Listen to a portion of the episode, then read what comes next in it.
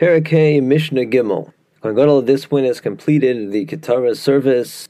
Now it's time to continue with the avoda he started, uh, bringing the, bull offering.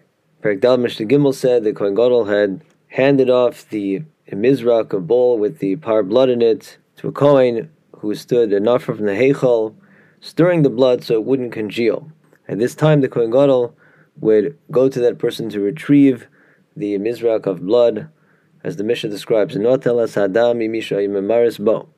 Kohen Gadol would then take the bull blood from the one who was stirring it, and you know, thus everyone would see. You know, clearly, the Kohen Gadol had survived the avodah of the Ketaris and the Kodesh Kadashim, and then Nichnas Lamokum Shenichnas V'Amad B'Makum She'amad. Upon retrieving the blood of the bull, he returned exactly where he had just come from. He once again stood in time by its Rishon at least, between the poles of the Aron in front of it. And in that position, Vehiza Mimenu Achas Lamala Vesheva Lamata. He would begin to perform the required sprinklings of the blood in the direction of the Aron. And specifically, he was required to perform one upward sprinkling and seven downward sprinklings.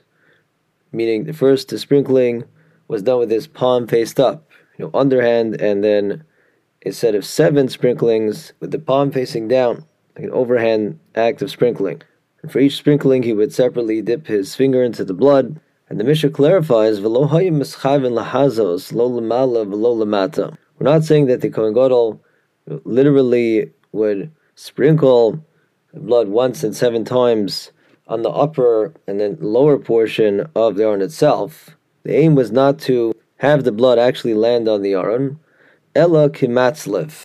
Rather, he sprinkled the blood in the direction of the Aron, but it actually would land on the floor before the Aron, and he did these sprinklings like a matzlev, like an official of Beis Din administering lashes, in which case the whipping starts on the upper portion of the back and then he makes his way down. So too, with each subsequent act of sprinkling, the Kohen Gadol would sprinkle in a way to have the blood land closer and closer to himself. But again, none of the sprinklings actually landed on the Aron. The Mishnah says, V'kach haya moneh. And the Kohen Gadol would verbally you know, count these sprinklings in the following manner. As he performed the first upward sprinkling, he counted achas, one.